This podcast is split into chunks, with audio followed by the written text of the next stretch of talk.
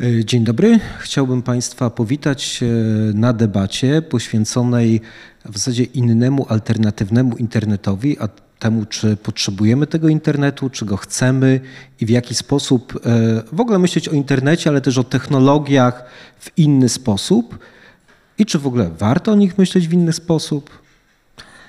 O tym będziemy dzisiaj rozmawiać. Witam e, Państwa tutaj na miejscu i witam też wszystkie osoby, które oglądają nas już po fakcie, bo to jest wydarzenie, które nie ma streamingu. Nie ma streamingu celowo, intencjonalnie, ze względu na to, że streaming odpowiedzialny jest za dużą emisję CO2. To będzie jeden z takich wątków, o których też będziemy dzisiaj rozmawiać. Temat ekologii cyfrowej e, i emisyjności naszych aktywności w sieci e, będzie jednym z kluczowych, istotnych E, istotnych tematów. E, po mojej prawej stronie e, gościnie dzisiejszego spotkania Magda Gacyk. Magda jest dziennikarką, Magda jest z wnętrza Doliny Krzemowej, można powiedzieć.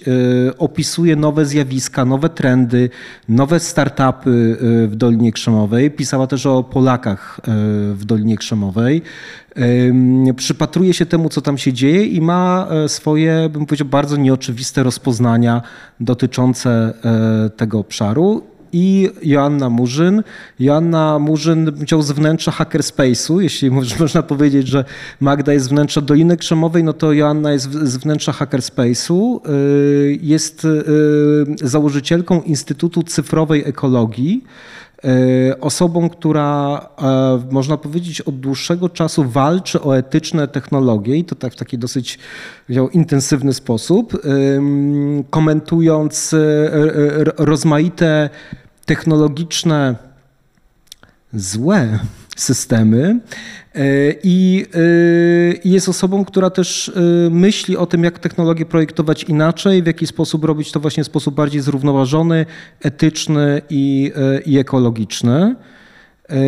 Ja bym może tak, żeby nie było, że ja, wiecie, was przedstawiam i opisuję, e, opisuję dokładnie to, czym się zajmujecie, to bym was poprosił o taki, o, o taki krótki, krótki wstęp, krótkie przedstawienie, jakby tak jak wy widzicie siebie w kontekście technologii w relacji do tych tematów, o których mamy dzisiaj rozmawiać. To ja może zacznę. E, ja jestem rzeczywiście z wnętrza Doliny Krzemowej, ale ale też z obrzeży. Y, jestem osobą, która czuła się przez pierwsze lata y, w tejże Silicon Valley zupełnie zagubiona. E, jestem humanistką w, tych świecie, w tym świecie takich technokratów, e, więc patrzę też w sposób humanistyczny. E, przez pierwsze lata to wyglądało tak, że, że, że miałam wrażenie, że mówi się do mnie kodem binarnym. Ja nic nie rozumiałam. 001, Dopiero z czasem, patrząc od strony, ja jestem iberystką i socjologiem, od strony takiej człowieczej, humanistycznej. Ta Dolina Krzemowa zaczęła do mnie przemawiać Y, I rzeczywiście staram się patrzeć w sposób niejednoznaczny i, i niejednorodny, a jestem w Dolinie Krzemowej od dwóch dekad. Mm, dzień dobry, witam wszystkich bardzo serdecznie. E, no, czym ja się zajmuję? Chyba odzyskaniem takiej harmonii, równowagi pomiędzy środowiskiem technologicznym e, a człowiekiem i środowiskiem naturalnym, bo gdzieś tam te granice się e, przeciążają na po niektóre strony i tracimy kontrolę nad tym, co się dzieje. I to jest właśnie o tym, żebyśmy gdzieś tam bardziej świadomie stawiali swoje kroki w świecie. Bardzo Wam dziękuję. E, tak myślę sobie, żebyśmy od razu weszli w, w, w in medias res. E, w sam środek tego tematu, to chciałem Cię, Magdo, poprosić o e, trochę taką Twoją opowieść na temat e, Doliny Krzemowej, bo jesteśmy w takim momencie, kiedy rozmaite zjawiska związane z Doliną Krzemową albo takie, które gdzieś zrodziły się w Dolinie Krzemowej, poddawane są intensywnej krytyce. Pojawiają się kolejne projekty regulacyjne i to w Unii Europejskiej w większym stopniu oczywiście niż w Stanach Zjednoczonych dotyczące monopoli cyfrowych. E, taka bardzo istotna książka Szoszany Zubow, Wiek kapitalizmu, inwigilacji, napisana kilka lat temu, opisuje cały ten nowy system czy nowy paradygmat działania wielkich koncernów cyfrowych, które wykorzystują, wywłaszczają nas z naszych danych, zbierają dane o naszych zachowaniach, o naszych relacjach intymnych, o naszych relacjach społecznych, o naszym ciele, o naszych chorobach, e, po to, żeby profilować w bardzo precyzyjny sposób to, kim jesteśmy, a następnie w sposób algorytmiczny stymulować nasze decyzje, nasze, e, nasze zachowania i manipulować nami przy decyzjach politycznych, przy nie wiem, głosowaniu, czy też przy jakichś wyborach e, stricte konsumenckich. E, z drugiej strony mamy taką sytuację, że coraz częściej osoby tworzące technologie, no tak jak na przykład Peter Thiel, założyciel firmy, firmy Palantir, wprost wspierają prawicowe, autorytarne ideologie. E, Palantir, jeśli, jeśli Państwo nie wiecie, to jest firma założona po atakach na World Trade Center, która zajmuje się analityką danych, która przez wiele lat współpracowała wyłącznie z agencjami rządowymi, z wywiadem, z agencjami zajmującymi się e, ochroną granic e, w Stanach Zjednoczonych, która weszła na giełdę bodajże dwa lata temu na Nasdaq i trochę tak ujawniła się i zaczęło być o niej głośno, która E, no właśnie założona przez Petera Thiela. Peter Thiel był osobą, która wspierała w sposób otwarty Donalda Trumpa, wspierała rozmaite grupy alt-rightowe. E, Peter Thiel wprost mówi, że Palantir to jest firma, która ma ochronić Zachód. Odwołuje się w tym do Tolkiena, mówi o tym, że Zachód to jest The Shire i że Palantir powinien save the Shire, czyli ochronić tą, mitologiczną krainę hobbitów, której która, która jest e, zachodem. E, Palantir, jeśli, jeśli pamiętacie, to są takie, e, takie kule, które, czy w zasadzie kamienie, kule, poprzez które można widzieć to, co się wydarzy w przyszłości, co się wydarzyło w przeszłości i to, co się znajduje w dużej odległości. Było siedem palantirów w świecie tolkienowskim i one były rodzajem takiej, można powiedzieć, takiej tolkienowskiej infrastruktury inwigilacji. No i teraz Peter Thiel odwołuje się do takiego imaginarium tolkienowskiego, imaginarium świata fantazji, żeby opisywać dzisiejszą rzeczywistość geopolityczną.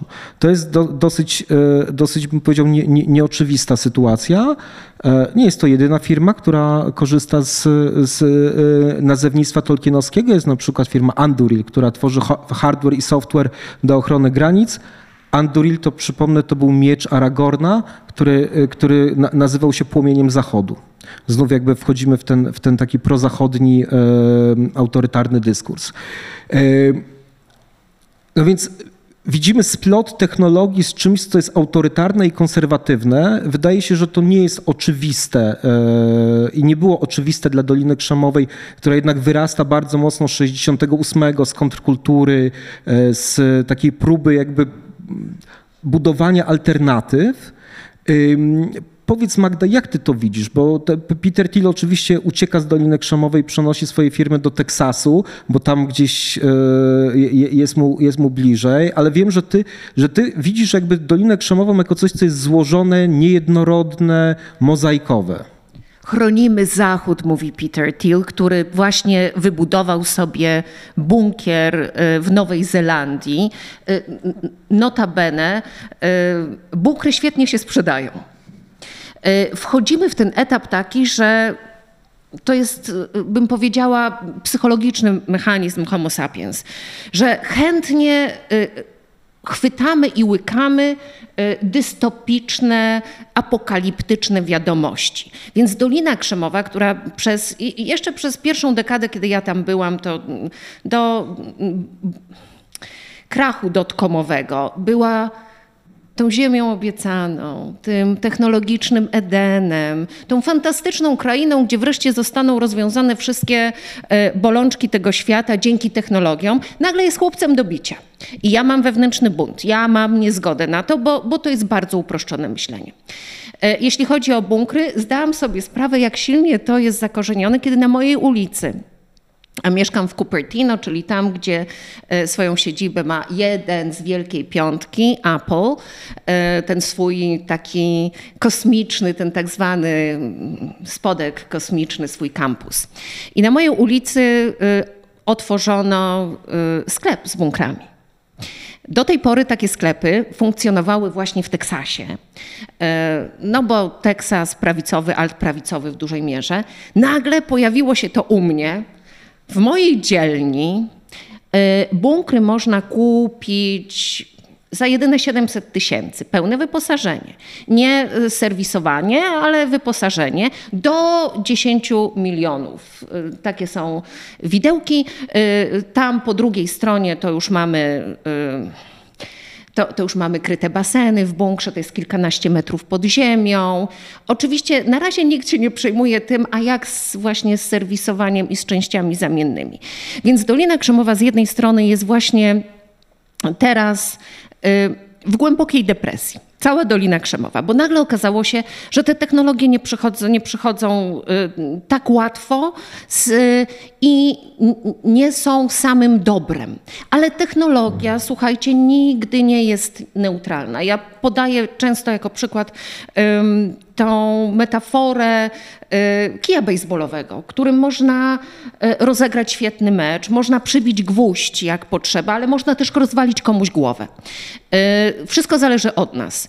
I to, że mówi się, że Dolina Krzemowa, niedobra Dolina Krzemowa i Dolina Krzemowa. Ja pamiętam startupy i y, y, ludzi o jasnym spojrzeniu, y, którzy teraz są technokratami i są właścicielami tych sztywnych technokorporacji. N nie technologie, ludzie. No dobra, to ja dopytam jeszcze, a powiedz, yy, yy, ale jak, jak patrzysz na te zjawiska, jak rozumiem, pozytywne, te jakby inne, które się pojawiają, w, w, w, które widzisz też w Dolinie Krzemowej, no bo bronisz trochę Doliny Krzemowej jako właśnie takiej, takiego obszaru różnorodności, to, to co to jest? To znaczy, mhm. Jakie, nie wiem, nowe trendy, startupy, nowe inicjatywy? Socjalizm, baby, socjalizm. E, to są kooperatywy i e, kolektywy, to są spółdzielnie, to, to są takie pracownie hakerskie. To jest naprawdę taki aktywizm oddolny i ci, którzy zorientowali się, że nie ma siły, tak działa ten kapitalizm, nawet kapitalizm późnego okresu, że on sztywnieje, te wszystkie firmy robią się coraz mniej elastyczne. Ci ludzie odchodzą y, z technokorporacji, zakładają jakieś właśnie własne podmioty biznesowe i tworzą takie ekosystemy, gdzie starają się pomóc sobie i innym. Ja często podaję y, jako mój ulubiony przykład y, kolektyw Artisan Zero Two w Oakland. Oakland, które w przeciwieństwie do Doliny Krzemowej jest biedne i mm,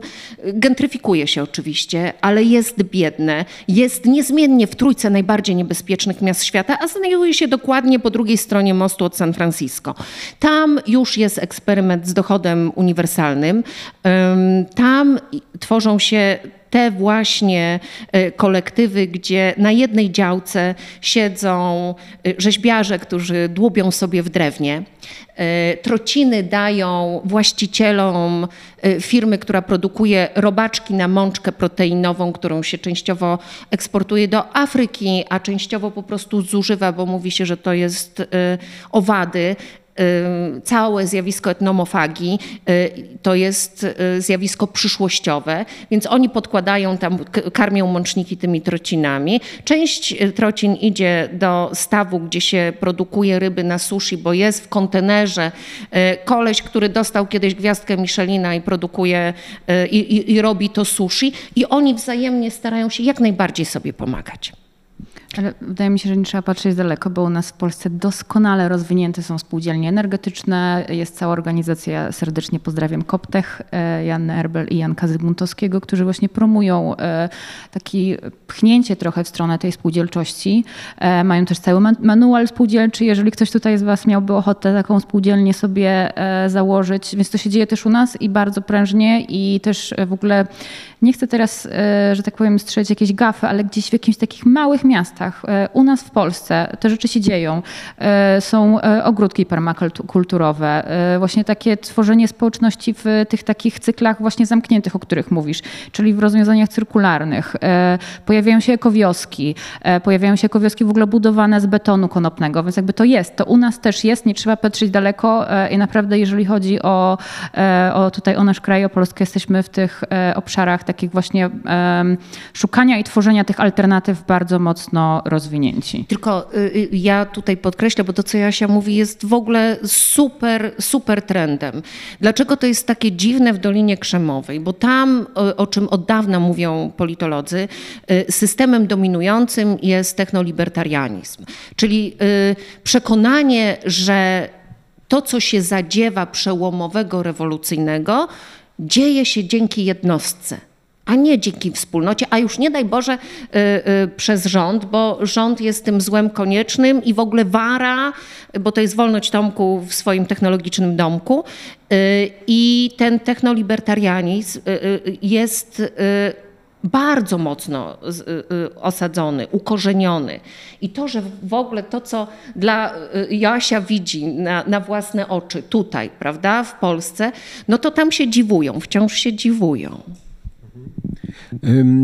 To dopytam cię, Jasiu, w takim razie, o to, bo to, o czym ty mówisz, to, to, to są takie rzeczy, które można powiedzieć są low-techowe w jakim, tak? Znaczy to nie są, to nie są e, nie, te przykłady, które podałaś, no może poza oczywiście spółdzielniami e, technologicznymi, które mogą być wszelakie, e, to, to są bardzo mocno rzeczy jakby ze świata też analogowego, które są odpowiedzią na rzeczywistość przesyconą technologiami. I też wiem, że to jest dla ciebie bardzo istotne, że wszystkie wątki związane z cyfrowym detoksem, z, e, z tym, że można mniej, że można naprawiać technologię, że e, nie trzeba cały czas upgrade'ować rzeczy i update'ować, że to są w ogóle takie, takie wątki, które są dla ciebie istotne w twoim myśleniu o cyfrowej ekologii.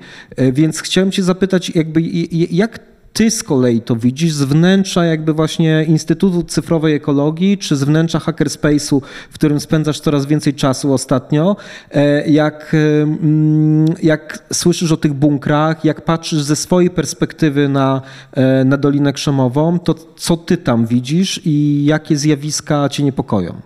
E, no, niepokoi mnie e, komercjalizacja w ogóle technologii e, i porzucenie takich, tych, takich pierwotnych idei wolności oprogramowania, wolności sprzętu, wolności hardware'u. Jakby nawet jeżeli gdzieś tam mnie i coraz więcej, generalnie całe społeczności niosą te właśnie idee takie hakersko-wolnościowe, to mimo tego gdzieś tam zawsze stanie przed nami jakaś blokada w kontekście na przykład tego, że pewne urządzenie już y, nie, nie jest obsługiwane w ramach jakiegoś y, update'u oprogramowania na przykład. Nie? I mamy ręce, ręce są, z, że tak powiem, sklejone i nie można nic dalej zrobić. Że to jednak jest e, taka trochę, czasami mam wrażenie, walka z wiatrakami i wymaga też bardzo dużo czasu i bardzo dużo zaangażowania, żeby ten sprzęt gdzieś tam po swojemu edytować, właśnie hakować i, i otwierać. I też mam taką trochę, mm, to jest taki mój lęk, z którym muszę zasypiać wieczorami, e, że jednak gdzieś tak jak e, chcielibyśmy dążyć w stronę właśnie tej decentralizacji, to Decentralizacja ma to, e, to piękno w sobie, że ona właśnie tak ożywia i zachęca do wykorzystania tego, co już jest, nie napędza, e, nie napędza właśnie e, do tworzenia nowych rzeczy, przestymulowanych w większości. I trochę mam wrażenie, że jednak ten system nie jest do tego, że nam on idzie naprzeciw tak naprawdę tego, tej, tej wolności, nie? że jesteśmy trochę tacy z. Mm, no, no, godząc się na tą wygodę, godząc się na, e, na to, co nas e, otacza, gdzieś tam zapominamy o, o tym, że się coraz mocniej jesteśmy osaczeni tak naprawdę. To jest bardzo ważne, co ja się powiedziała, bo to dotarło też do Doliny Krzemowej, a stało u bram Doliny Krzemowej bardzo długo. Y, ten tak zwany right to repair, czyli y, ruch, który domaga się prawa do reperowania, naprawiania własnego sprzętu. Bo my przez lata w sposób taki y, y, właśnie mm, bym powiedziała, płynny. Przeszliśmy od posiadania sprzętu do naprawdę licencjonowania sprzętu, bo my tak naprawdę nie jesteśmy w większości właścicielami. To nie jest tak, że my sobie kupujemy smartfona, jakikolwiek by nie był, i już teraz możemy się komunikować. My musimy z firmą łączność, my musimy robić update'y z firmą, która e, nam to, to urządzenie sprzedała. My właściwie jesteśmy służebnymi całego ekosystemu. To już nie są pojedyncze, to nie jest takie radio z lat 60., które nawet jak teraz nastawimy, to będzie działało. Nie? Y, y, I nie musimy tak naprawdę płacić abonamentu, jeżeli się nie zaprzemy. A w takich, to Joasia pewnie najlepiej wie, y, w, w takich urządzonkach mamy coś takiego, co nazywa się part pairing, czyli jeżeli próbujemy zamienić na część, która nam się zepsuła, na część generyczną, to czasami cały system nam się wyłoży.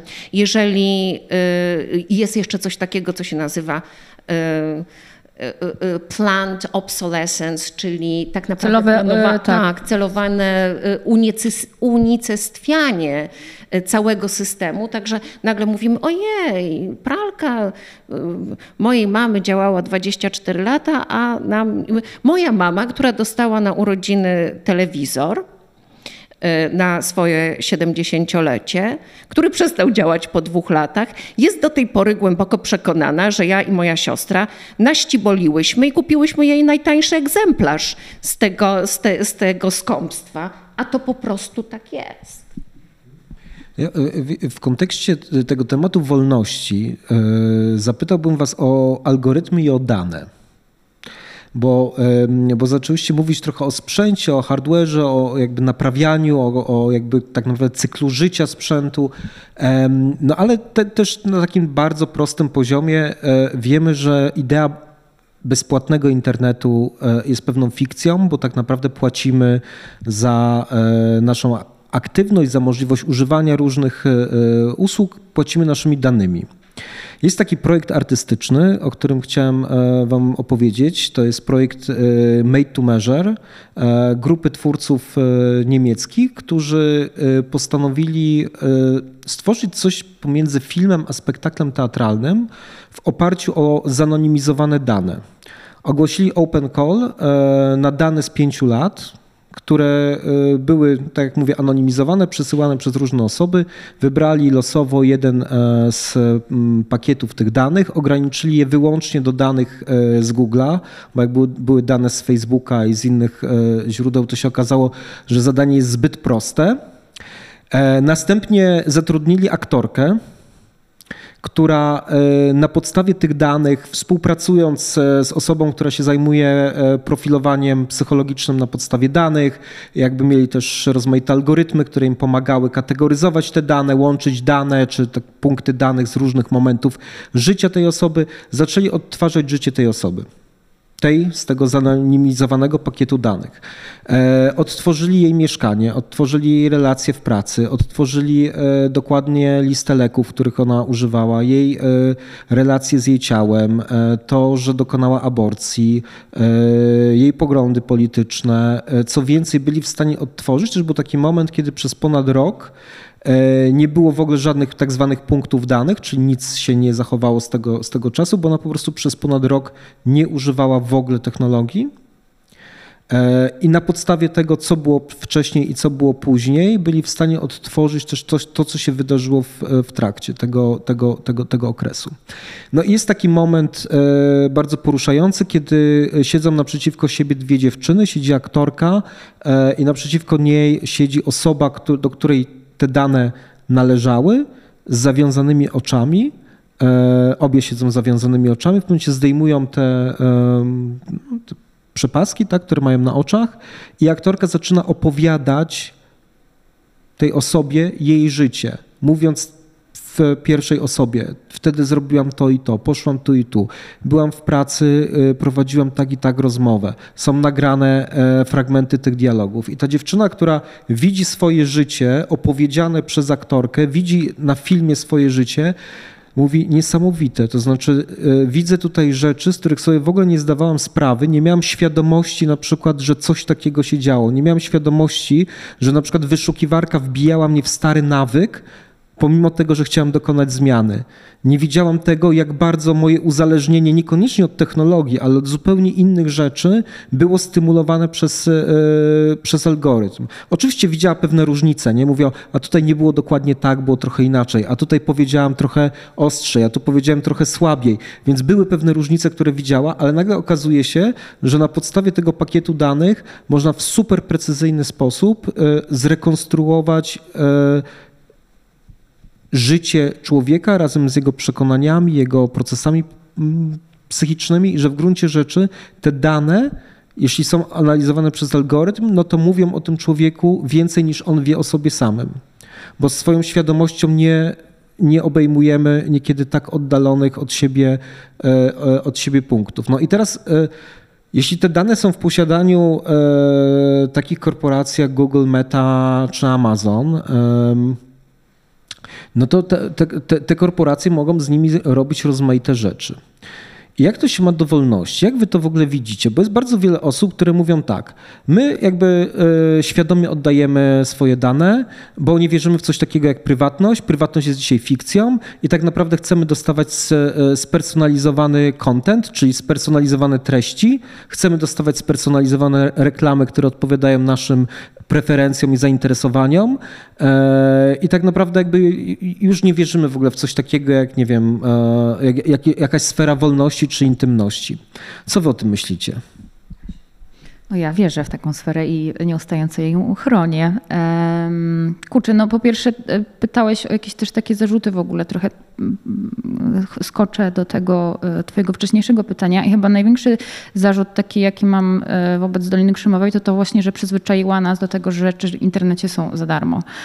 I jednak wytworzyła i zakorzeniła ten taki właśnie model biznesowy, a jednak, no, co też sprawiło, że na rynku teraz coraz ciężej jest się odnaleźć jakimś rozwiązaniom alternatywnym e, i ta potęga i monopol e, rośnie i coraz ciężej jest się jakkolwiek e, stanąć w kontrze wokół te, wobec tego. A jeśli chodzi o kwestie, mm, no kurczę, ja wierzę w prywatność, wierzę w to, że każdy ma do niej z nas e, do tego prawo. I to jest też trochę o tym, że my dajemy te dane tak naprawdę, że to jest też kwestia tego, że są e, alternatywne systemy operacyjne, są alternatywne aplikacje, które dbają o prywatność, które są zaprojektowane w, mm, jakby już w korze mają to, żeby chronić naszą prywatność, które e, trzeba czytać chociażby mm, właśnie jak się wchodzi na jakiekolwiek serwisy E, politykę prywatności, patrzeć, co się dzieje, jakby być bardziej czujnym, bo to jest właśnie cały czas o tym, że my pozwalamy sobie na to, że jak ja wpisuję i chodzę na przykład po mieście z, Google, z mapą Google'a, to mogę na przykład e, później takie e, wyszukiwania wyczyścić, tak? Tylko no tak, nie wiadomo do końca, czy oni tego... Czas, wiesz, no właśnie to jest, widzisz, i to jest znowu, to jest ta kwestia wygody i to jest ta kwestia czasu i to jest ta kwestia tego, co jest dla mnie priorytetem. Dla mnie jest priorytetem to, żeby trochę może dłużej się czasami podenerwować E, porobić jednak rzeczy na Linuxie, e, gdzieś tam mieć jakiś spór e, z innymi osobami, które łączą się z innych systemów operacyjnych, trochę być traktowana jak wariatka, kiedy mówię, nie ma szans, że połączymy się na Teamsach, ale jednak gdzieś tam te zmiany i te alternatywy no, pokazywać w ogóle sobą, swoim przykładem, że one są. I to jest właśnie kwestia tego kroku trochę dalej, który wymaga właśnie takiego no wysiłku, ale też czasu, tak? No i znowu jakby te wszystkie korporacje grają na tym, że my jesteśmy rozproszeni i tego czasu mamy coraz mniej, żeby być właśnie tym takim trybikiem, który to wszystko utrzymuje, żeby wziąć kredyt na kolejny e, telefon albo jeszcze lepszy, e, lepszego laptopa, a zamiast się skłonić ku temu, co już jest i zastanowić się, jak na przykład naprawić. A, a, a ja uważam, że y, jeżeli ktoś ceni sobie wygodę i wygoda jest dla niego priorytetem, to też powinien mieć prawo. Bo patrzę na to, ja mam podobne podejście jak Asia, aczkolwiek nie, nie tak ekstremalne, bo to rzeczywiście wymaga um, ogromnego zaangażowania kosztem jakichś tam innych rzeczy i, i, i, i ogromnej też wiedzy, którą Asia posiada, jak się obracać w tym labiryncie rozmaitych technologii. E, natomiast, e, natomiast wiem, że że nie wszyscy tak chcą. Patrz, znowu, natura ludzka, nie Dolina Krzemowa, nie dobra Dolina Krzemowa, szwarc charakter y, globalizmu i tak dalej, tylko natura ludzka, która y, nadal będzie wybierała no, albo takie mocno wolnościowe y, ideały, albo wygodę i mm, pewne podporządkowanie, które mm, nie będzie zmuszało do ciągłego myślenia. I ja to, ja to szanuję. Naprawdę nie uważam, że każdy powinien y, działać. Oczywiście można, mo, mo, można y, unikać niebezpieczeństw do pewnego stopnia tej inwigilacji technologicznej. Ja mam, niestety nie wzięłam dzisiaj i, i pluję sobie w brodę, mam zaprojektowane przez moich cyborgów, mówię moich cyborgów, bo ja napisałam książkę o cyborgizmie i, i przez cztery lata wnikałam w tą subkulturę y, tych realnych, prawdziwych cyborgów z cyberimplantami, tak zwanych grindersów, y, też biohackerów i takich hardkorowych cyborgów. I oni zaprojektowali mi kolczyki, które mylą oprogramowanie rozpoznające rysy rysy twarzy. Wystarczy je włączyć, one mm, mm, blikują takim specjalnym światłem o specjalnej częstotliwości, radzą sobie naprawdę z większością kamerek oprogramowania, które potem rozpoznają. E, cyborginie, cyborszki, nie wiem jaki jest polski feminatyw, e, tworzą też makijaże, które w ten sam sposób działają, więc można. E, mój, członek mojej rodziny bliskiej, pracujący w jednym z ministerstw, kiedy mają tajną przez poufną wiadomość, to już mimo, że mają tam jakieś te alternatywne systemy, to cały czas korzystają z umyślnego umyślny w pokoju, w tak zwanym bezpiecznym pokoju, przyjmuje wiadomość i którą musi przekazać tam komuś w innym resorcie, leci do tego na nóżkach, leci do tego drugiego resortu. W bezpiecznym pokoju tak przyjmuje tę informację. Więc można wrócić do źródeł, ale ja jakiejś nadmiarowej y, inwigilacji takiej globalnej, która rzeczywiście mogłaby w sposób straszliwy zagrozić naszej egzystencji i naszej prywatności, na razie bym się tak bardzo nie, obawia, nie obawiała, y, dlatego że no, jednym z przyszłych zawodów jest detektyw danych, czyli ktoś, kto próbuje przez te warstwy dataizmu, ty, te, tego big data y, y, straszliwego, dokopać się do właściwych. I na razie średnio nam się to udaje.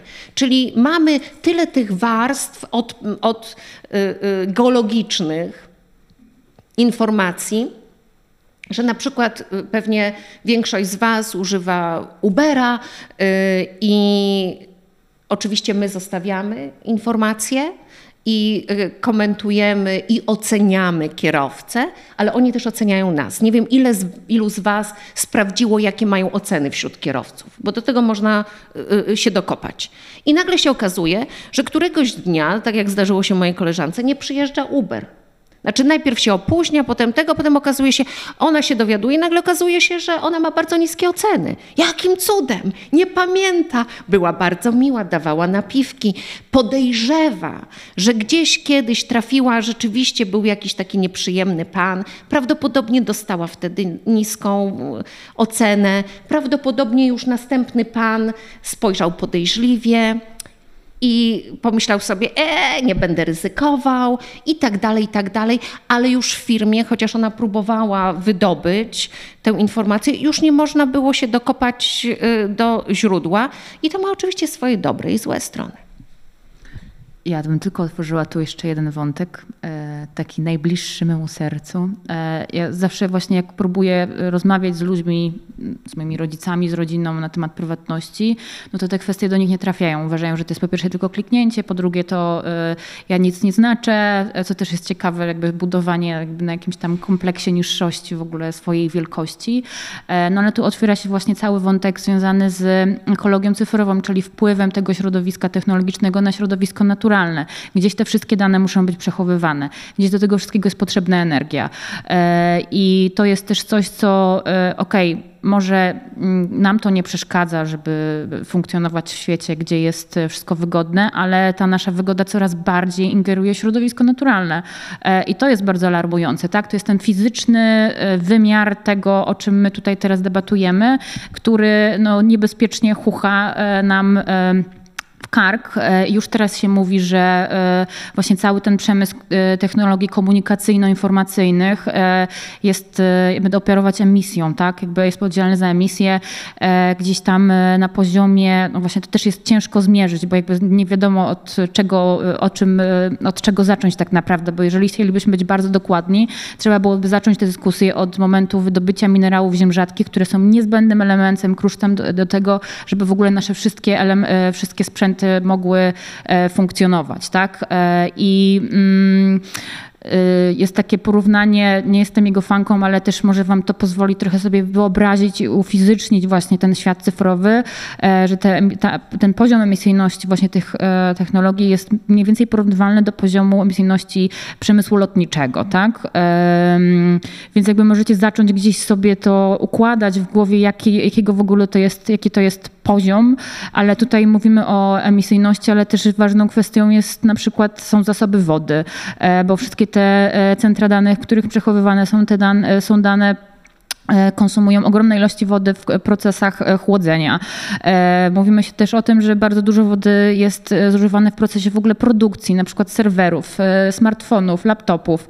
To są rzeczy i to są kwestie, o których trzeba mówić, o których trzeba wiedzieć, o których trzeba być świadomym, bo ta nasza wygoda ma ogromny koszt i wszystko to nam wydaje się, że jest darmowe, tak naprawdę nie jest darmowe, bo to, co my dzisiaj sobie tutaj, o czym dyskutujemy, to są problemy uprzywilejowanej klasy. To są problemy e, osób, które stać na to, żeby, e, żeby w tym uczestniczyć. A cały czas e, większa część globalnej ludzkości żyje poniżej granicy ubóstwa i to są prawdziwe ofiary. Już nie mówimy tylko o ofiarach środowiskowych, ale też osoby, które są wykluczone przez to, że my żyjemy w taki dosyć rozpustny mm, i bezrefleksyjny sposób. Ale strasznie, taki ultrakonsumpcjonistyczny.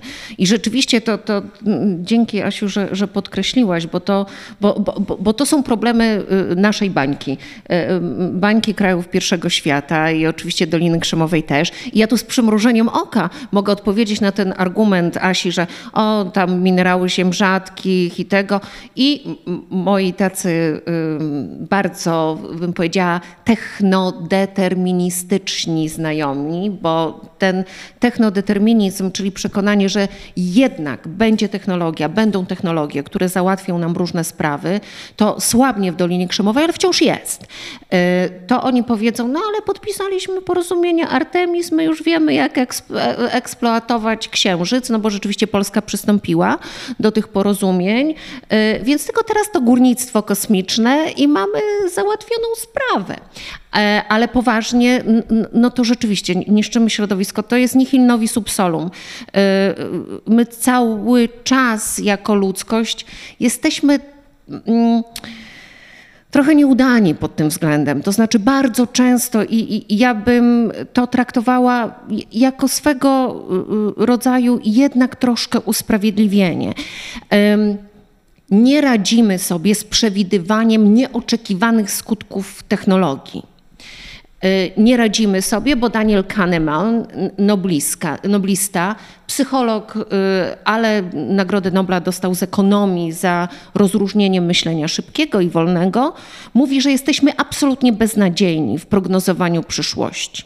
Więc wszyscy wróżbici Macieje, a także y, futurolodzy, no to możemy ich odłożyć do lamusa. I nawet to teraz, o czym pewnie będziemy rozmawiać, czyli co możemy zrobić i tak dalej, może okazać się ślepym zaułkiem. E, bo my coś wymyślamy i jak z każdym lekiem są efekty uboczne. E, ja często y, myślę o tym w kontekście na przykład cyklonu B, tego y, horrendalnego użycia gazu, który był środkiem owadobójczym i Fritz Haber y, był tym potworem, który nakarmił świat. Bo pierwszy raz cyklon B był użyty w Kalifornii jako właśnie środek owadobójczy. Był absolutnym zbawieniem dla migrujących pracowników, a potem dla całej Ameryki Południowej, ponieważ chronił przed tyfusem, który roznosiły pchły. E, a potem użyto go tak, jak go użyto.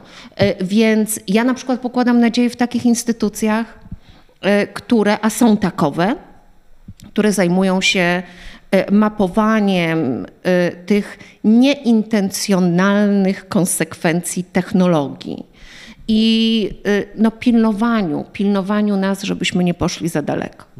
Y, płynnie przeszłyście od danych do ekologii cyfrowej i w ogóle do przysz przy przyszłości.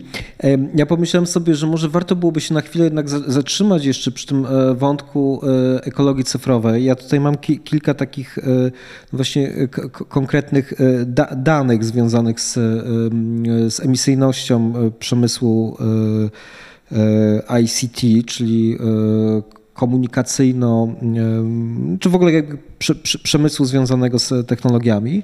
Otóż w 2021 roku emisja całego tego przemysłu wyniosła 620 megaton CO2. E, z kolei internet konsumuje, to jest też, są dane z 2021, 416,2 terawatogodziny e, energii elektrycznej. Więc to już w tym, ty mówiłeś Asia o tym, że to jest porównywalne z przemysłem lotniczym. Z tego co mi wiadomo, e, jest wiadomo, że to jest zawsze trochę... Ciężko jest to porównywać, bo to są zupełnie dwa różne jakby obszary, tak. ale to też jest taki klucz do, że tak powiem, świadomości, do klucz do tego, żeby zacząć sobie wyobrażać, nie? Hmm. E, jest tutaj też taki, coś takiego, że według Duńskiej Agencji Energii zużycie energii elektrycznej przez centra danych może stanowić nawet 15% całkowitego zapotrzebowania na energię elektryczną w 2030 roku. No taka pro, pro, prognoza. Oczywiście nie wiemy, czy tak będzie, czy nie. Natomiast jakby te, te, te dane, te prognozy pokazują jedną rzecz, to znaczy, że tę nieobojętność technologii cyfrowych dla środowiska i też coś, co w moim odczuciu umyka e, bardzo wielu osobom, kiedy mówimy nie wiem, o chmurze, kiedy mówimy o strumieniach danych, czyli używamy tych takich wszystkich bardzo lekkich, powietrzno-wodnych metafor, e, umyka to, że technologie mają swój ciężar, to znaczy, że technologie mają właśnie swoją emisyjność, mają swój skład chemiczny, nasze iPhony mają swój skład chemiczny, na przykład... 40 chyba 5 y, minerałów y, jest... W... Tak, no na przykład jest tam 0,034 grama złota, 0,34 grama srebra, 0,015 paladu, 25 gramów aluminium, 15 gramów miedzi, ale oczywiście metale ziem rzadkich, czyli na przykład e, tantal, który wydobywany jest, pozyskiwany jest z koltanu, wydobywanego w Kongu i tak dalej, i tak dalej. Czyli w zasadzie każdy z tych minerałów, każdy z tych metali ma swoją historię. Ma swoją historię społeczną też, miejsc, w których, e, w których jest wydobywany. Wiemy, że w zasadzie większość metali ziem rzadkich w tym momencie jest wydobywana w Stanach i w Chinach, a Chiny póki co jeszcze, e, o ile mi wiadomo, przodują, czyli ja bym tu jeszcze podniosła jeden wątek, który jest dla mnie też druzgoczący, e, że właśnie to e, ten outsourcing przemysłu do Chin, szczególnie w kontekście wydobycia właśnie minerałów, e, minerałów ziem rzadkich, doprowadził do tego, że 80% zasobów ziem gruntowych, wód gruntowych w Chinach jest zanieczyszczonych. I już jakby nie wszyscy mówią o tym otwarcie, ale właśnie to, to jest właśnie ten koszt środowiskowy, o którym się nie mówi, bo gdzieś tam no, nie ma tej transparentności danych i transparentności łańcuchów dostaw jeszcze. No tak, i też obozy pracy dla mniejszości, które jakby zajmują tak. się tymi e, tym wydobyciem i tak dalej, i tak dalej. Więc to są jakby rozmaite sytuacje, które są trochę niewidoczne, które są związane z bardzo konkretną materialną pracą osób w tych miejscach, które są związane z wydobyciem po prostu czegoś, co ma jakby swoją historię też geologiczną, a tej historii zazwyczaj nie widzimy patrząc na naszego błyszczącego e, smartfona, tak? Znaczy to jest coś, co jest ukryte i nie mamy zazwyczaj świadomości ani tego, skąd pochodzą poszczególne elementy, które się na niego e, składają, ani też niespecjalnie mamy świadomość tego, że nie wiem, każdy tweet, każdy post w mediach społecznościowych, każdy mail, którego wysyłamy, szczególnie wtedy, jeżeli mamy e, zdjęcie w stopce, to jest jakby emisja, to jest emisja CO2, która się ostatecznie gdzieś tam składa, jak pomyślimy sobie, ile takich maili wysyłamy w ciągu roku, na przykład w, w przeciętnej firmie, składa się na bardzo konkretne e, obciążenie, bardzo konkretną mm, emisję. I myślę sobie, że to są takie wątki w ogóle, na przykład czy kwestia internetu, to, że mamy 450 kabli, około 450 kabli na dnach oceanów i mórz, którymi płynie 95% internetu w tym momencie. E, bardzo konkretnymi światłowodowymi, materialnymi kablami, które mają konsekwencje dla ekosystemów morskich czy oceanicznych. I to są takie sytuacje, które ujawniają pewne paradoksy związane z technologiami, o których też już e, mówiłyście, że często jest tak, że technologie e, tworzą problemy, nad które mają być rozwiązaniem. Czyli nie wiem, jak myślimy o kwestiach zmian klimatycznych i o technologiach, które mają im przeciwdziałać, no to równocześnie mamy technologie, które są oparte jednak na dalszej ekstrakcji, na wydobyciu, na bardzo konkretnej destrukcji środowiska naturalnego. Myślę sobie też na przykład o takich paradoksach związanych ze sztuczną inteligencją. Kiedy mówimy, że sztuczna inteligencja jakoś tak ją mitologizujemy i mówimy o niej jako o czymś niezwykłym, wspaniałym, e, e, niemalże boskim, nadludzkim, podczas gdy w gruncie rzeczy póki co przynajmniej jest to bardzo konserwatywna technologia, która zajmuje się odkrywaniem wzorców e, w bazach danych, które są jej w jakimś sensie zadane I to są wzorce przeszłe. Czyli w gruncie rzeczy można powiedzieć, to jest taka teza e, takich badaczy sztucznej inteligencji, Matteo Pasquinelliego i Wladana Jolera, że w gruncie rzeczy jest trochę taką mitologiczną maszyną przyszłości, która odtwarza to, co już było i nie uwzględnia tego, co jest e, rzeczywiście nowe, co jest anomalią, co jest e, czymś po prostu, co jest innowacją, prawdziwą innowacją. I chciałem was zapytać o te paradoksy i trochę o tym ty, y, Magda, zaczęłaś mówić, o, y, mówiąc o, o trudnościach w przewidywaniu tego, w jakim kierunku technologie mogą się y, rozwinąć, bo nie widzimy tych wszystkich konsekwencji. Jak, jak, jakby, jak wy o tych paradoksach współczesnych technologii? Czy one są odpowiedzią na wyzwanie współczesnego świata, czy też właśnie przeciwnie, tworzą więcej problemów niż rozwiązują? Wedle tego powiedzenia, mm, które y, złagodzę nieco, y, wyżej pupy nie podskoczysz. Y, mamy, to są nasze ograniczenia. To nie są ograniczenia stricte technologiczne. To są nasze ograniczenia jako gatunku, które potrafi prognozować na podstawie tego, co już znamy. Jeżeli popatrzymy na takie opowieści futurologów z lat 40. czy 60., e, to, to, to, to, widzimy, jak częściowo słusznie widzieli przyszłość, no bo w niektórych aspektach e, trafili, a w niektórych e, zupełnie pobocznie. Pierwsza dekada XX wieku, Nowy Jork, absolutna panika związana z tym, że Nowy Jork staje się tą coraz bardziej zatłoczoną metropolią, coraz więcej jest dyliżansów, coraz więcej koni ciągnących dyliżansy, tramwaje konne itd., tak itd. Tak Nowy Jork zaczyna zatapiać się w odchodach końskich. Na marginesie jeden koń potrafi ym, zrobić 16 kg kupy dziennie. Tam były tysiące. I przekonanie, że Nowy Jork zaraz rozpadnie się, bo epidemię, bo nie nadążali ze sprzątaniem, nagle zostało przełamane tym, że pojawił się samochód.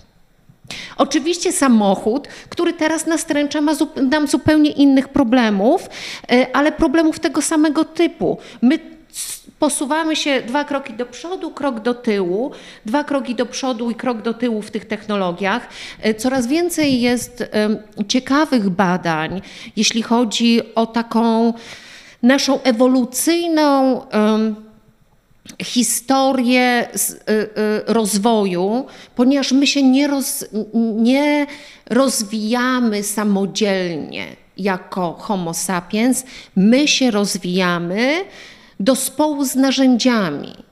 Coraz więcej się mówi o tym, szukając oczywiście jakichś tam y, wybitnych cech odróżniających nas od innych stworzeń, że akurat my, y, jeżeli ewolucja nas dotykała, to właśnie przez pryzmat kolejnych narzędzi narzędzi, tych systemów y, technologicznych wielkie technologie, o których coraz też więcej można się dowiedzieć, e, powstawały już w dawnych cywilizacjach. Mali, Ghana, nie tylko starożytny Egipt. To są cywilizacje, które upadły, a były zaawansowane, miały nawet, niektórzy mówią, prototypy takich komputerów, protokomputerów. Więc zawsze będzie ten paradoks. Zawsze będzie awers i rewers do technologii. I ja czasami, jak, jak właśnie słyszę, chociaż jestem całą sobą za, ale kiedy słyszę etyczny internet, to sobie, to, to mam czasami takie, o, ale co to znaczy etyczne? Czyja to etyka? Jaka to etyka? Kim jesteśmy my, żeby dyktować tę etykę innego internetu, która prędzej czy później gdzieś nas zaprowadzi nie do końca tam, gdzie chcielibyśmy być. Co nie znaczy, że nie powinniśmy próbować. Ja tylko dodam, że jest e, taka fajna książka teraz, e, niedawno wyszła, e, Raszkow, Daniel Raszkow, on ma też taki cały swój podcast e, Team Human e, i napisał książkę o e, przetrwaniu najbogatszych, jak się teraz najbogatsi przygotowują do tego, żeby gdzieś tam Survival się odnaleźć. of the Riches. Jeszcze tak, nie, nie, tak, nie wyszło. Dokładnie. Douglas Raszkow jest rzeczywiście fantastycznym. Mm, ale też a propos właśnie tego, od tych cywilizacji i upadku, że tam z kolei też jest też taka właśnie analiza, co się dzieje, kiedy cywilizacje upadają, kiedy osoby, które tworzą jakieś rozwiązania, narzędzia są bardzo oddalone od skutków swoich e, decyzji projektowych, więc jakby spójrzmy na to, co się dzieje aktualnie w naszym świecie, gdzie Jeff e, Bezos próbuje uciec wręcz z naszej planety, nie mając świadomości tego, jak konsekwencje, jakie konsekwencje, szczególnie właśnie środowiskowe, ale też e, w stosunku do, do ludzi mają, ma jego organizacja, więc gdzieś tam może gdzieś tam jakaś czerwona lampka powinna nam się zapalić, w którym kierunku to wszystko zmierza. A propos paradoksów i takiej właśnie etyki, ale też moralności, to wydaje mi się, że to jest kwestia tego, żeby tworzyć y, technologie komunikacyjno-informacyjne w szczególności w taki sposób, żeby one nie krzywdziły nikogo, ani e, mnie, ani ciebie, ani e, i też nadać wartość już nie tylko istotom ludzkim, czyli nam, ale też istotom nieludzkim, takim jak rzeki, oceany, e, takim jak zwierzęta, tak? bo też opowiadałeś o, wyrzuciłeś wątek Kongo. Mnie to ostatnio bardzo zatrwożyło wręcz taka, taki artykuł o osobach, które mm, są zmuszone do niewolniczej pracy właśnie w kopalniach wydobycia kobaltu, do tego stopnia, że w mm, tych, e, te kopalnie, które są umieszczone gdzieś tam w środku w dżungli, oni są tak, e, tak skrajnych e, warunków życia zmuszeni, że zabijają goryle i jedzą. Więc jakby jaki to jest poziom już gdzieś tam zatracenia e, właśnie tego szacunku i też takiej właśnie tej moralności, do czego tak naprawdę my zostaliśmy zmuszeni trochę, e, żeby w tym ja, funkcjonować. Jeśli mogę jeszcze dodać mm, dwa zdania do wątku sztucznej inteligencji, która nie jest taka inteligentna, jak nam się wydaje. Swego czasu Angelini Lewandowski jeden z głównych autorytetów, jeśli chodzi o autonomiki, o samochody y, bez kierowców, y, który współpracował z różnymi, potem wykradł plany, to, to już poboczna historia, założył Kościół AI. Kościół sztucznej inteligencji, wierząc, że będziemy w stanie nakarmić, no bo ta sztuczna inteligencja znowu jest tym, czym jesteśmy my. To nie jest gdzieś tam ten algorytm. Nakarmić tą inteligencję tak, żeby stworzyć idealne bóstwo. Bóstwo, które będzie nam służyło, nie my bóstwu. No i wykopyrtnął się ten kościół. Właściwie po dwóch latach takiej intensywnej działalności, bo okazało się, że owo bóstwo no, nijak ma jakieś te swoje uprzedzenia, ma jakieś takie e, tendencje e, dyskryminujące, rasistowskie. To nie pierwszy przypadek zresztą. E, a jeżeli mamy patrzeć na sztuczną inteligencję, to kto z Was ma na przykład robotyczny odkurzacz? To wystarczy popatrzeć, jak, jak robotyczny. Low-techowo.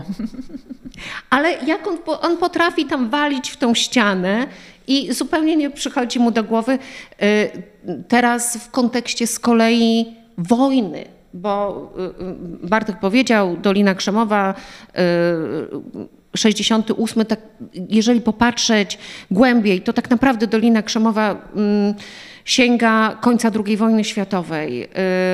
Y, Frederika Termana, zwanego ojcem chrzestnym Doliny Krzemowej, który był na Harvardzie i ściągnął ze sobą ludzi y, do tej, do, do y, Kalifornii, żeby tworzyli coś innego, ale to były wtedy więzy jeszcze bardzo postwojenne i związane ze zbrojeniówką. I teraz ta zbrojeniówka jak gdyby podnosi jak, jak hydra głowę, bo jest potrzebne.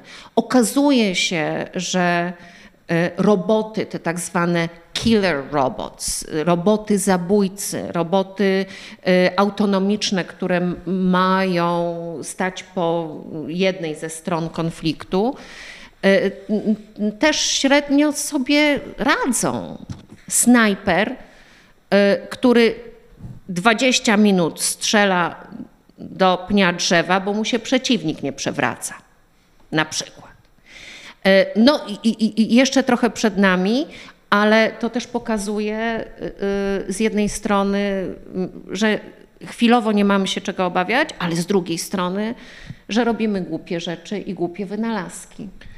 No dobrze, ale to, to w takim razie co powinniśmy zrobić? Bo trochę, trochę, e, trochę jest tak, że e, teraźniejszość, w której funkcjonujemy, kiedyś była przyszłością, którą ktoś sobie wyobraził.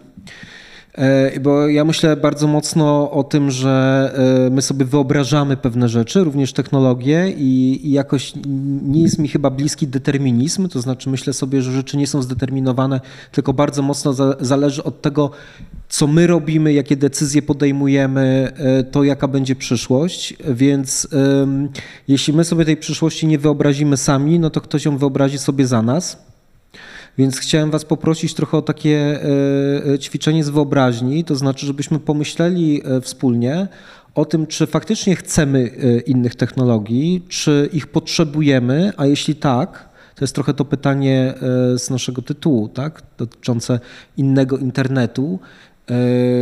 Czy w ogóle jesteście w stanie sobie wyobrazić inne technologie, a jeśli tak, to co to są za technologie, jak one są zrobione? Jak one współ, współistnieją z innymi obszarami nietechnologicznymi, jeśli takie jeszcze w ogóle są. To znaczy myślę tutaj, Asiu, na przykład o tym, co ty mówiłaś o kwestiach, o tej harmonii z, ze środowiskiem, z człowiekiem i tak dalej. Co to byłoby za technologie? Czy widzicie już gdzieś, nie wiem, jakieś początki, jakieś takie, mówiąc językiem foresightovym, e, słabe sygnały tych zmian? Jakich technologii byście, byście chciały? Biodegradowalnych i projektowanych w założeniach e, cyrkularnych, czyli takich, które e, gdzieś tam ta myśl początkowa projektowa sprawia, że one mm, potrafią, ich cykl życia jest jak najdłuższy e, i każdy element gdzieś tam może spełniać jeszcze inną funkcję. Był taki piękny projekt Piękny projekt to są właśnie takie konsekwencje pokłosia, yy, wykorzystanie jakichś tam odpadów, yy, gdzieś tam właśnie jak te sprzęty z rozpuszczonych Stanów i Europy są zsyłane do krajów globalnego południa. Na przykład wykorzystuje się, wyciąga się w Indiach wyciągane są baterie ze smartfonów, które zasilają gdzieś tam takie małe sklepiki osiedlowo-uliczne. I właśnie takie projektowanie trochę też z myślą o słabszych, to jest też coś, co wydaje wydaje, że warto, wydaje mi się, że warto powinno się e, wnieść e, tutaj szerzej, e, promować takie rozwiązania. No i też takie właśnie trochę większy szacunek wobec mądrości natury, bo na przykład jest, są wspaniałe rozwiązania takiego recyklingu z wykorzystaniem na przykład bakterii, mikrobów, alg. E, I to są też e, wspaniałe rozwiązania, które gdzieś tam powodują, że ten proces przerabiania tego zużytego sprzętu elektronicznego nie zużywa tak dużo energii jak teraz, bo niestety on jest bardzo nieefektywny energetycznie jeszcze, ale właśnie takie właśnie zaszczepianie i inspirowanie się naturą i trochę zwolnienie jest, wydaje mi się, jakimś takim czymś, co, co by mi się w przyszłości podobało ale też z drugiej strony nie jestem fanką takiego właśnie wróżenia e, z indywidualnego poziomu. Nie lubię, nie, nie, nie jestem fanką właśnie takich e, gdzieś tam jednostek, które powiedzą, jak ma to wyglądać, a inne osoby się przystosowują, że jednak takie te procesy powinny być zdemokratyzowane. Więc wydaje mi się, że w pierwszej kolejności to powinniśmy się wszyscy wyedukować, mieć gdzieś tam równy poziom e, zrozumienia, szczególnie kwestii technicznych, a później myśleć o narzędziach, które by nam pozwoliły gdzieś tam równo wyrazić jakieś swoje nadzieje i, i te procesy właśnie tworzenia tych wizji przyszłości demokratyzować? A ja wiem.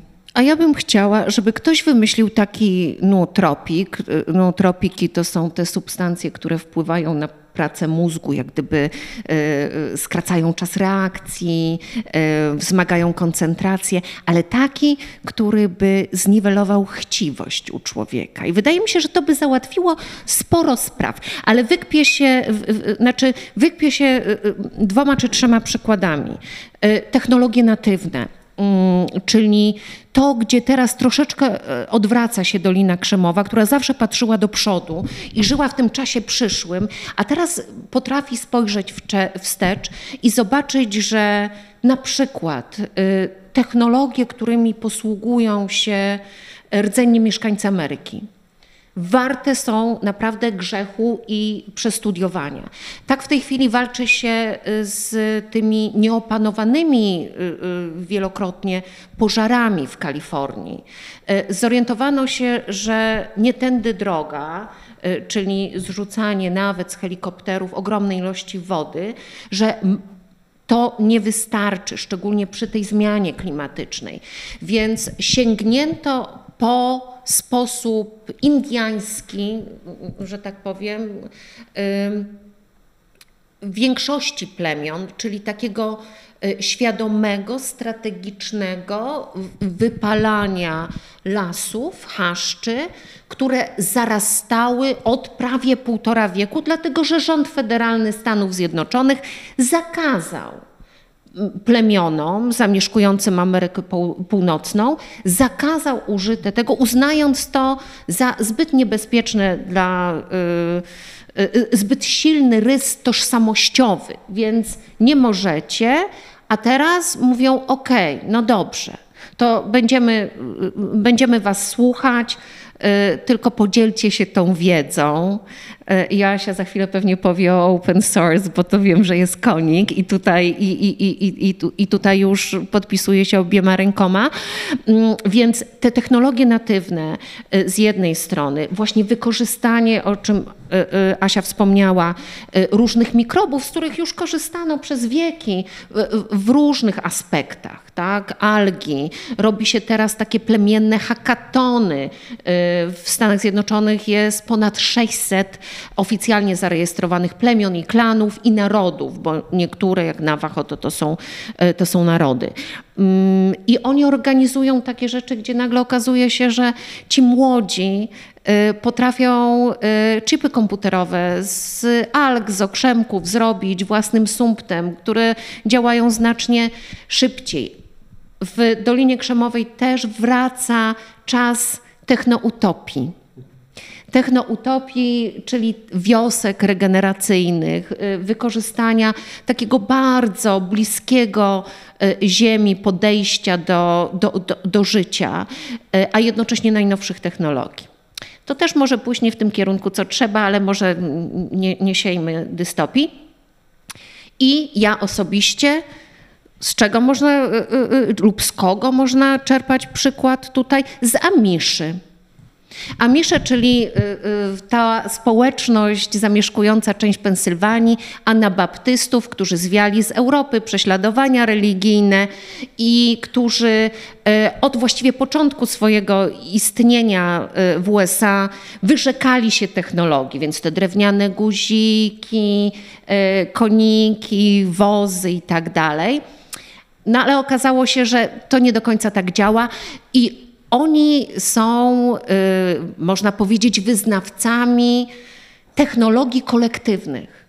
Czyli oni wspólnotowo podejmują decyzję, jak dana technologia ma służyć społeczności. Czy ma służyć, czy nie. Telewizor? Nie. Dlaczego? Bo y, wprowadza jak gdyby y, konsumpcjonizm i y, korporacje do życia ich dość surowego. Natomiast wysoko zaawansowany technologiczny, wysoko zaawansowany technologicznie grill jak najbardziej, ponieważ pomaga w wspólnocie. GPS w zaprzęgu końskim, jak najbardziej można zobaczyć, że oni tam sobie GPS i nastawiają i tam wio i lecą, y, bo to służy wspólnocie. Więc ja myślę, że pod tym względem takie podejmowanie decyzji, gdzie się bierze pod uwagę jak gdyby wszystkich tych z dołu, o których Jasia mówiła, wykluczonych y, i tych z góry, którym bardzo łatwo podejmować decyzje w tej chwili, bo mają nieograniczone środki. No dobrze, ale jak to skalować? Bo to jest, e, bo to jest takie pytanie, które, które zawsze wraca, no, ono też się pojawia e, często przy okazji właśnie spółdzielni technologicznych. Jest na przykład taka spółdzielnia Airbnb, czyli e, alternatywa dla Airbnb, gdzie e, skonstruowana według zupełnie innych wartości, zasad etycznych i tak dalej, gdzie część środków e, z wynajmu mieszkań czy nieruchomości idzie do społeczności lokalnych, no tylko problem jest taki, że jak sprawdzałem ostatni raz w Airbnb w, w, w kontekście Polski, to była, bo, było tylko jedno mieszkanie do wynajęcia i to bodajże właśnie w Gdyni czy gdzieś w Trójmieście.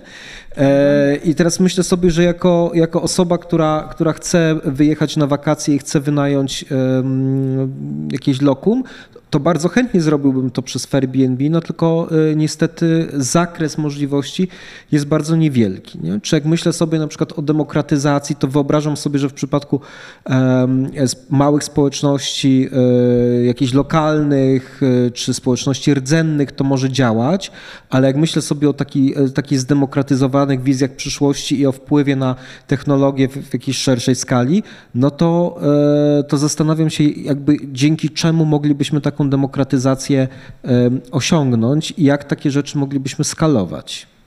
Może nie skalować, a tyle co edukować, bo to jest może bardziej o tym, e, że e, najpierw powiedzmy, e, że takie rozwiązania są i jakie niosą korzyści, E, i dopiero później rynek będzie się dojrzeje do tego, żeby, e, żeby to nabrało skali. Tutaj ewidentnie mi się wydaje, że po prostu ludzie nie wiedzą i nie są świadomi tych e, alternatyw. I to jest też trochę właśnie hasło tego naszego dzisiejszego spotkania. Czy inny internet istnieje? On już istnieje. Są sieci rozproszone, są wspaniałe projekty takie jak na przykład Fairfunk z, w Berlinie, który dostarcza taką rozproszoną sąsiedzką sieć. Są w Detroit też rosną tak oddolnie takie właśnie alternatywne rozwiązania, tylko to jest kwestia tego, żeby o nich się dowiedzieć e, i chcieć się dowiedzieć i właśnie znowu podjąć ten e, wysiłek, żeby gdzieś tam zacząć e, w tej kontrze funkcjonować. No, a powiedzmy trochę o takich konkretnych alternatywach, bo ty, zacząłeś Magda mówić na przykład o trochę o takim organicznym hardware'ze, o tym, że na przykład alternatywą dla metali ziem rzadkich czy dla surowców naturalnych mógłby być na przykład organiczny hardware, to trochę brzmi dzisiaj jak, e, jak jakaś e, fantastyka naukowa czy, czy jakaś utopia. I powiedz, czy to jest w ogóle serio, e, to są serio projekty, coś takiego myślisz, że miałoby szansę stać się technologią, którą używamy na co dzień? Przy takich hakatonach, w których biorą udział młodzi z rdzennych, ludów Ameryki Północnej, to jak sępy y, y, wiszą y, technokraci z najwyższej półki, właśnie dlatego, że są przekonani, że w tym jest nadzieja. Dolina Krzemowa rzeczywiście dostała po łbie w ostatnich latach. W w większości zasłużenie. Nie mówię, że zawsze zasłużenie, bo mówię, stała się takim wygodnym chłopcem do bicia. E, kiedy mówimy technologię i wszystko złe, co się z tym wiąże, to zaczynamy mieć asocjację taką y, automatyczną Dolina Krzemowa. I, I to jest duże uproszczenie.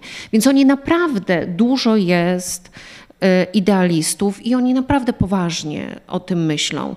E, te technologie natywne są są brane pod uwagę coraz częściej, w coraz większym zakresie, coraz bardziej masowo.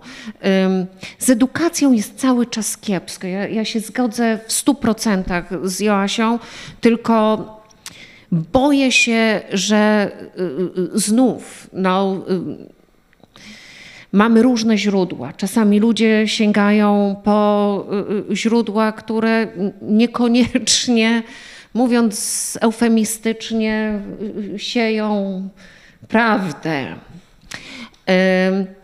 Więc jeszcze tutaj du dużo takiej pozytywistycznej działalności przed nami.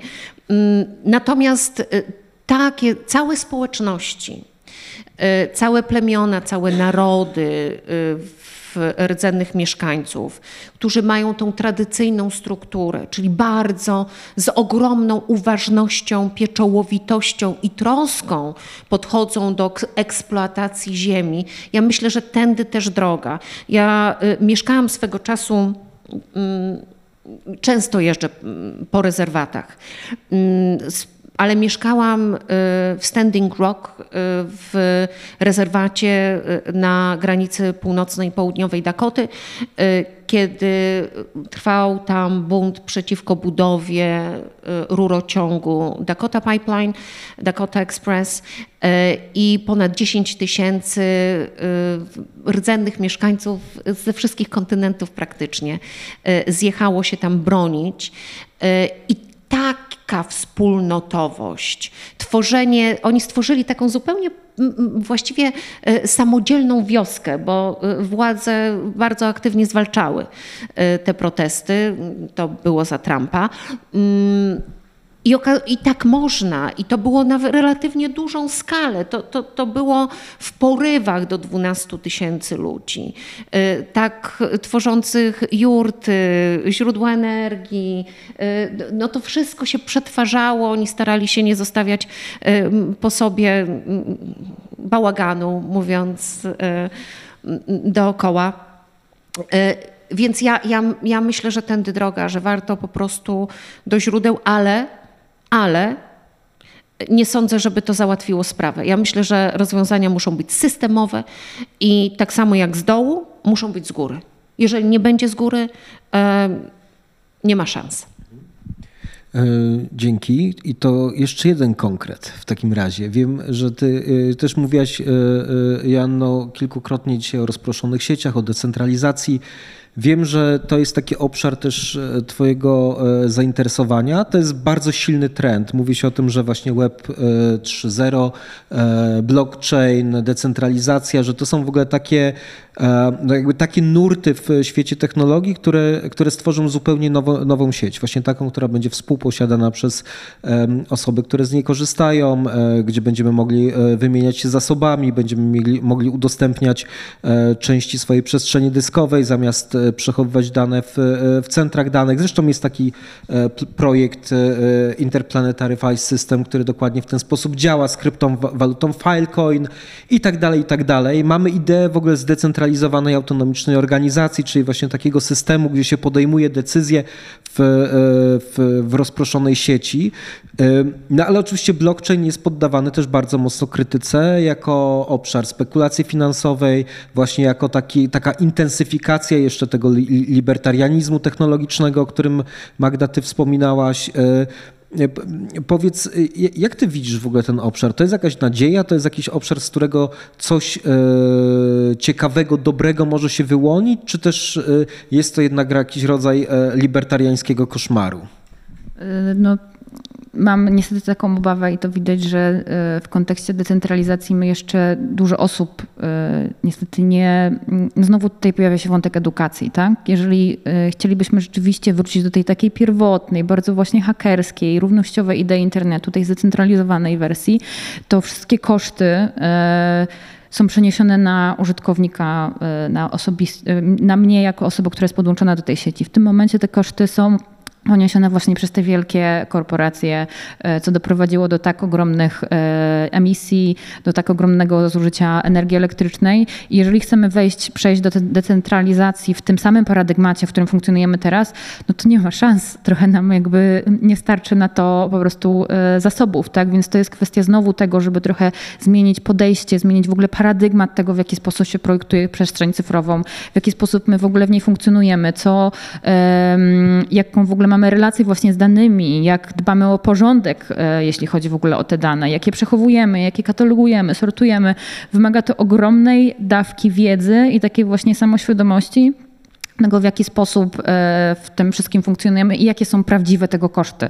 E, więc tu jest ten taki trochę e, taka ta tajemnica Sagali, nie, nie wiem, czy to będzie tajemnica Sagali, czy coś taki, ten jeden element, którego nam brakuje, jeżeli, jeżeli chcemy rzeczywiście odzyskać tę wolność i być takimi niezależnymi nodami, jednostkami, węzłami, to musimy jednak podjąć sporo pracy takiej właśnie edukacyjnej i trochę też takiej większej tej transparentności. Bo teraz tak przykładowo ja otwieram stronę i nie mam pojęcia, jaka jest jej waga, nie mam pojęcia, jakiego rodzaju tam e, technologie zostały e, za, zakodowane i to też wymaga właśnie takiej większej, większego zainteresowania i z jednej strony ode mnie jako osoby użytkownika, osoby użytkującej końcowej, a z drugiej strony też e, właśnie takiego zapewnienia transparentności z perspektywy tych osób, które projektują i dostarczają te rozwiązania.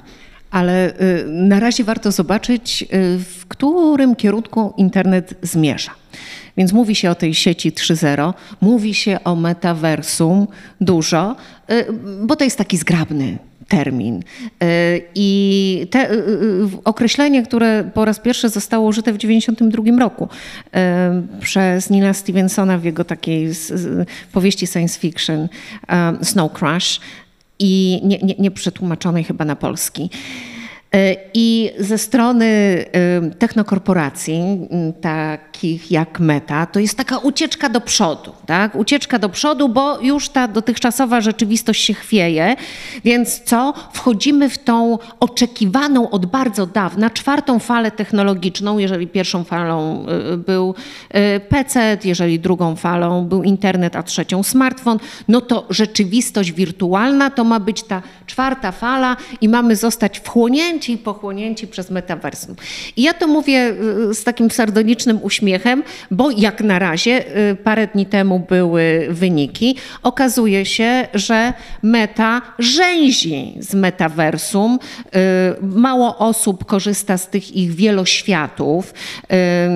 Horizon Words mają po, po, poszczególne od 2 do 400 użytkowników. Ludzie narzekają, że bo tam jak gdyby wchodzi się w tej formie awatara, tak? Awatara, który nie ma nóg. E, Facebook chyba wczoraj zapowiedział, że idą nogi, jesteście podekscytowani, dodajemy nogi. E, więc takie awatary i tam sobie ten. No i oczywiście e, awatary, wszystko co najgorsze wychodzi z ludzi, mm, więc te, to, czego myśmy się obawiali jak na razie, że u, już nie będziemy w rzeczywistości, tylko będziemy w tym świecie wirtualnym, na razie się nie sprawdza, bo ten świat wirtualny nijak. A poza tym od strony ewolucyjnej my nie jesteśmy przystosowani do światów wirtualnych. Po jakimś czasie, ja wielokrotnie testowałam takie różne gry wirtualne, różne programy w VR-ze błędnik nam szaleje. Ja nie powiem wam, ile razy się potknęłam czy przewróciłam, bo wydawało mi się, że przede mną na przykład e, wyrósł taki olbrzymi grzyb, albo gdzieś była ściana e, i, i potem ma się kaca. Więc to jest pocieszające w tym znaczeniu, że no te technologie, my czasami przypisujemy im zbyt dużą um, rolę. One, one gdzieś tam ich możliwości się kończą. E, I Bogu dzięki w niektórych wypadkach, a Bogu dzięki nie. A jeżeli w tym czasie e, mamy szansę, kiedy meta e, próbuje i nie wychodzi, zrobić to, o czym Joasia mówi, czyli bardzo czujnie się przyglądać, edukować, i zmieniać ten internet w rozsądny sposób, bo nie możemy być ludystami z rewolucji przemysłowej, którzy y, y, rzucają się y, z motykami, widłami na krosna automatyczne. To, to, to nie tędy droga. To dobrze, to dobrze, jeżeli będziemy mieli trochę więcej czasu. Ja tylko dodam a propos meta, było takie badanie, grupa cała, która zajmuje się badaniem hejtu w sieci, co 7 minut dochodzi do jakiegoś e, nadużycia e, i też jest to bardzo niebezpieczne z perspektywy w ogóle dzieci i e, młodzieży, bo tam nie ma regulacji, jeśli chodzi o najniższy wiek, w jakim można się dołączyć do, do tych wirtualnych światów. W związku z tym no, myślmy znowu o tych najmłodszych i o tych osobach wykluczonych, że to nie jest jednak przestrzeń, która jest przestrzenią radosną jest przestrzenią całkowicie skomercjalizowaną e, i znowu przehajpowaną przez e, konferencje, przez osoby, które tworzą jakieś materiały marketingowe, w jaki sposób tworzyć właśnie metaversie, a zapomnieliśmy o tym pierwiastku ludzkim, tak? I znowu też oczywiście dodam, jak miłabym sobie tego nie zrobiła, że trochę jednak z perspektywy właśnie takich zasobów ekologicznych nas po prostu na tym, w tym momencie na to nie stać, nas po prostu na to nie stać i jakby musimy też z pewnych rzeczy zacząć sobie zdawać sprawę. Pomyślałem sobie, bo będziemy powoli zmierzać do końca, ale pomyślałem sobie jeszcze o jakichś takich dwóch projektach, które w zasadzie z, z obszaru e, designu i z obszaru e, sztuki, które mi przyszły do głowy, e, które, które o których myślę jako pewnych alternatywach technologicznych. Jeden projekt to jest projekt Bird Language Heleny Nikonole, który jest po prostu siecią neuronową, czyli rodzajem sztucznej inteligencji, który, która bada język ptaków i próbuje odnaleźć pewne wzorce fonetyczne w języku ptaków i udało jej się to zrobić. E, zobaczyć to w jaki sposób, e, jakie są regularności w śpiewie ptaków, e, czy one mają jakiś rodzaj gramatyki, czy czegoś, co moglibyśmy nazwać gramatyką. E, no i to jest projekt taki, który, który trwa już od kilku lat i rzeczywiście ta sieć neuronowa nauczyła się, stworzyła takie klastry fonemów i stworzyła pewne wzorce fonetyczne i można powiedzieć, że do pewnego stopnia nauczyła się tego języka ptaków i jest w stanie na zasadzie predykcji odpowiadać tym ptakom. I e, co, co ciekawe, te ptaki zaczynają też jej odpowiadać. Nie wiemy oczywiście dokładnie, ani ta sieć neuronowa pewnie też nie wie dokładnie, co te ptaki e, śpiewają i jakie są znaczenia tych śpiewów i do czego te śpiewy są tym ptakom potrzebne. E, natomiast gdzieś myślę sobie, że jako pewien pierwszy taki spekulatywny krok do tego, żeby na przykład porozumieć się z innymi e, gatunkami, e, no to jest to ciekawe wykorzystanie sztucznej inteligencji, inne niż do profilowania służącego podejmowaniu decyzji konsumenckich. I pomyślałem sobie jeszcze o drugim projekcie grupy Grow, Your Own Cloud. To jest e, projekt Data Garden, który polega e, na tym, że w kwiatach czy w ogóle w roślinach e, w DNA roślin kodowane są informacje. Czyli można powiedzieć, że zamiast e, centr, centrów przetwarzania danych możemy mieć swoje, swoje ogródki albo swoje rośliny e, doniczkowe, w których będziemy kodować informacje, na przykład, nie wiem, zdjęcia rodzinne albo, e, albo swoje ulubione teksty. I e, oczywiście zaraz tylko, zaraz ci, e, ja się od, oddam głos, bo oczywiście chcesz pewnie powiedzieć o pewnej jakiejś problematyczności tego projektu, ale myślę sobie, że jest to jakiś ciekawy kierunek, bo DNA jest bardzo efektywne, jeśli chodzi o kodowanie informacji. Gdybyśmy... Ale nie dekodowanie jeszcze? E, słucham? Nie, nie, nie, jeśli chodzi o dekodowanie informacji. No tak, ale jest DNA syntetyczne, nie? Które, można, które, można, które można zastąpić DNA roślin i Mel Hogan podaje, nie wiem czy to jest prawda czy nie, ale podaje ta, ta, ta, taką informację, że gdyby dane ze wszystkich centrów przetwarzania danych z całego świata zgromadzić w syntetycznym DNA, to no mniej więcej zajęłoby e, przestrzeń e, bagażnika przeciętnego samochodu. Czyli w zasadzie wszystkie dane z całego świata moglibyśmy tutaj mieć w tej przestrzeni Około 100 tysięcy razy więcej się mieści w danej roślince. Mm niż, niż na, na, dyskach. Rzeczywiście 1990 rok odcyfrowaliśmy e, naszą podwójną helisę. E, Bill Clinton powiedział, oto język człowieka zakodowany przez Boga. I wydawało się, że już wszystko wiemy, że już wszystko wiemy, ale potem doszła epigenetyka, Więc całe te strzępki DNA, no, których myśleliśmy, że są śmieciami, a teraz niosą ważne informacje, teraz mówimy o kodowaniu w DNA roślin. Cóż może pójść źle? Natomiast jeśli chodzi o ten projekt, y, o mowę ptaków, to, to, jestem zachwycona. To, to mi się strasznie podoba. Ja zawsze chciałam być doktorem Doolittle i rozumieć mowę zwierząt. I ja nawet um, u siebie mam takie stada w, y, kruków y, i puszczałam im z YouTube'a ich głosy. I one reagują, rzeczywiście reagują, odpowiadają.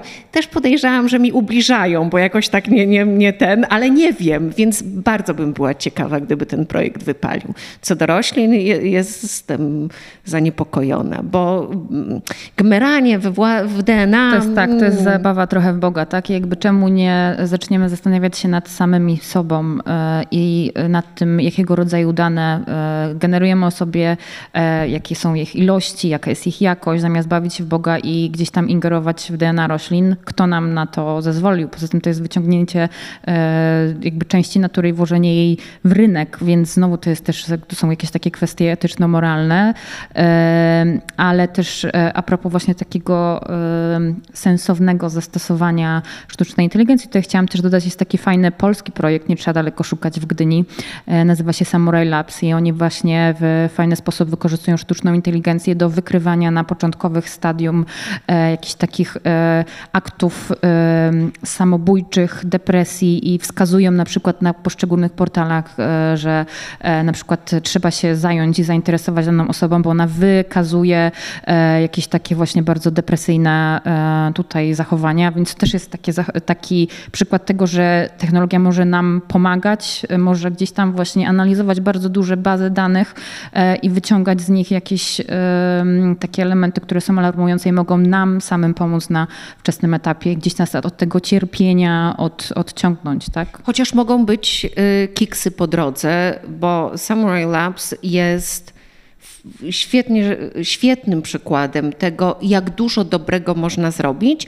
Y, a ta droga na początku może być zupełnie inna, bo zaczęło się od algorytmu y, wysyłającego seks SMS-y, usługi na, na, no, na telefon dla panów i dla pań, które Michał, założyciel, o którym pisałam w jednej ze swoich książek, e, zdecydował, że to jest dobra usługa. Rzeczywiście usługa była świetna. Okazało się, że algorytm jest lepszy niż panie na seks telefon.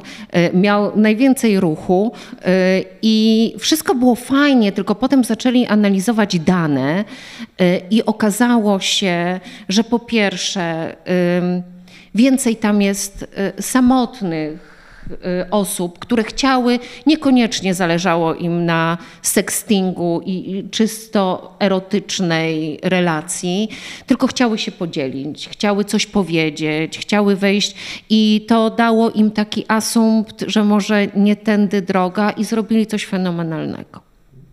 Może tu postawmy kropkę. Nie, nie, nieprzewidywalne są ścieżki, którymi rozwijają się technologie. E, bardzo Wam dziękuję za tę, e, myślę, ciekawą rozmowę i przejście przez e, aktualny stan, przez różne dystopijne wątki, jednak do pewnych pozytywnych alternatyw. Dziękuję Państwu za obecność, dziękuję za wysłuchanie nas i myślę sobie, bo teraz zastanawiam się, jak to jest z tym nagraniem, że może to jest dobry moment, żeby też e, tutaj na miejscu e, otworzyć jakąś rozmowę. Już, coś, Głosy z oku? E, Okej, okay. E, tak, no to nie wiem, pewnie ktoś z Państwa e, może ma jakieś pytanie, komentarz, jakiś, jakąś formę e, niezgody albo chciałby się o coś dopytać, czegoś dowiedzieć. Ja nie ukrywam, że bardzo jestem ciekawa, czy więcej tu jest. Y, y, zwolenników, może nie zwolenników, ale jak gdyby osób z przekonaniem, że przyszłość jest dystopiczna, czy więcej, że jednak, że wygramy to starcie? Nie ma głosów. Przemilczmy to. Bo może od razu trzeba pokonać ten internet, zrównać z ziemią. Nie ma co z niego zrównywać. Jest to wspaniała, wspaniałe rozwiązanie. Jest to największy e, jakby system, który stworzył i e, u, u, e, cały czas udoskonala człowiek. I to jest coś, co jakby pozwoliło nam współpracować pomiędzy jakimiś takimi różnymi kulturami. Mamy jeden protokół, w ramach którego to wszystko funkcjonuje, więc nie ma co tego niszczyć. A zobaczcie, jak internet zmienił nasze relacje osobiste, intymne a portale randkowe, bo o tym w ogóle nie wspomnieliśmy. Przecież zupełnie inaczej się wiążemy w pary albo nawet w trójkąty, bo to różnie bywa zupełnie inaczej podchodzimy. Mówi się, że od 80 do 90% teraz mówimy o krajach pierwszego świata, poznaje partnerów tymczasowych czy, czy, czy na stałe. Właśnie, czyli znowu y, wyzwania i problemy ludzi żyjących w bańce. Uprzywilejowanej grupy, y, tak, dokładnie.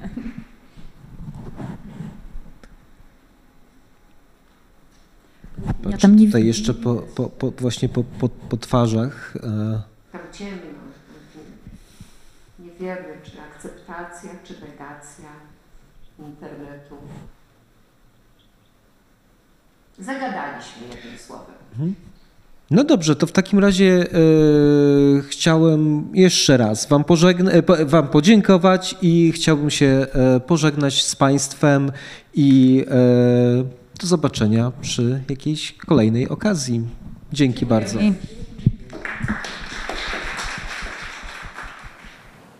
Mamy nadzieję, że Ci się podobało. Poleć nas znajomym. Oceń w serwisach streamingowych. Twoja opinia jest dla nas ważna. Dzięki niej możemy się rozwijać i tworzyć kolejne materiały audialne.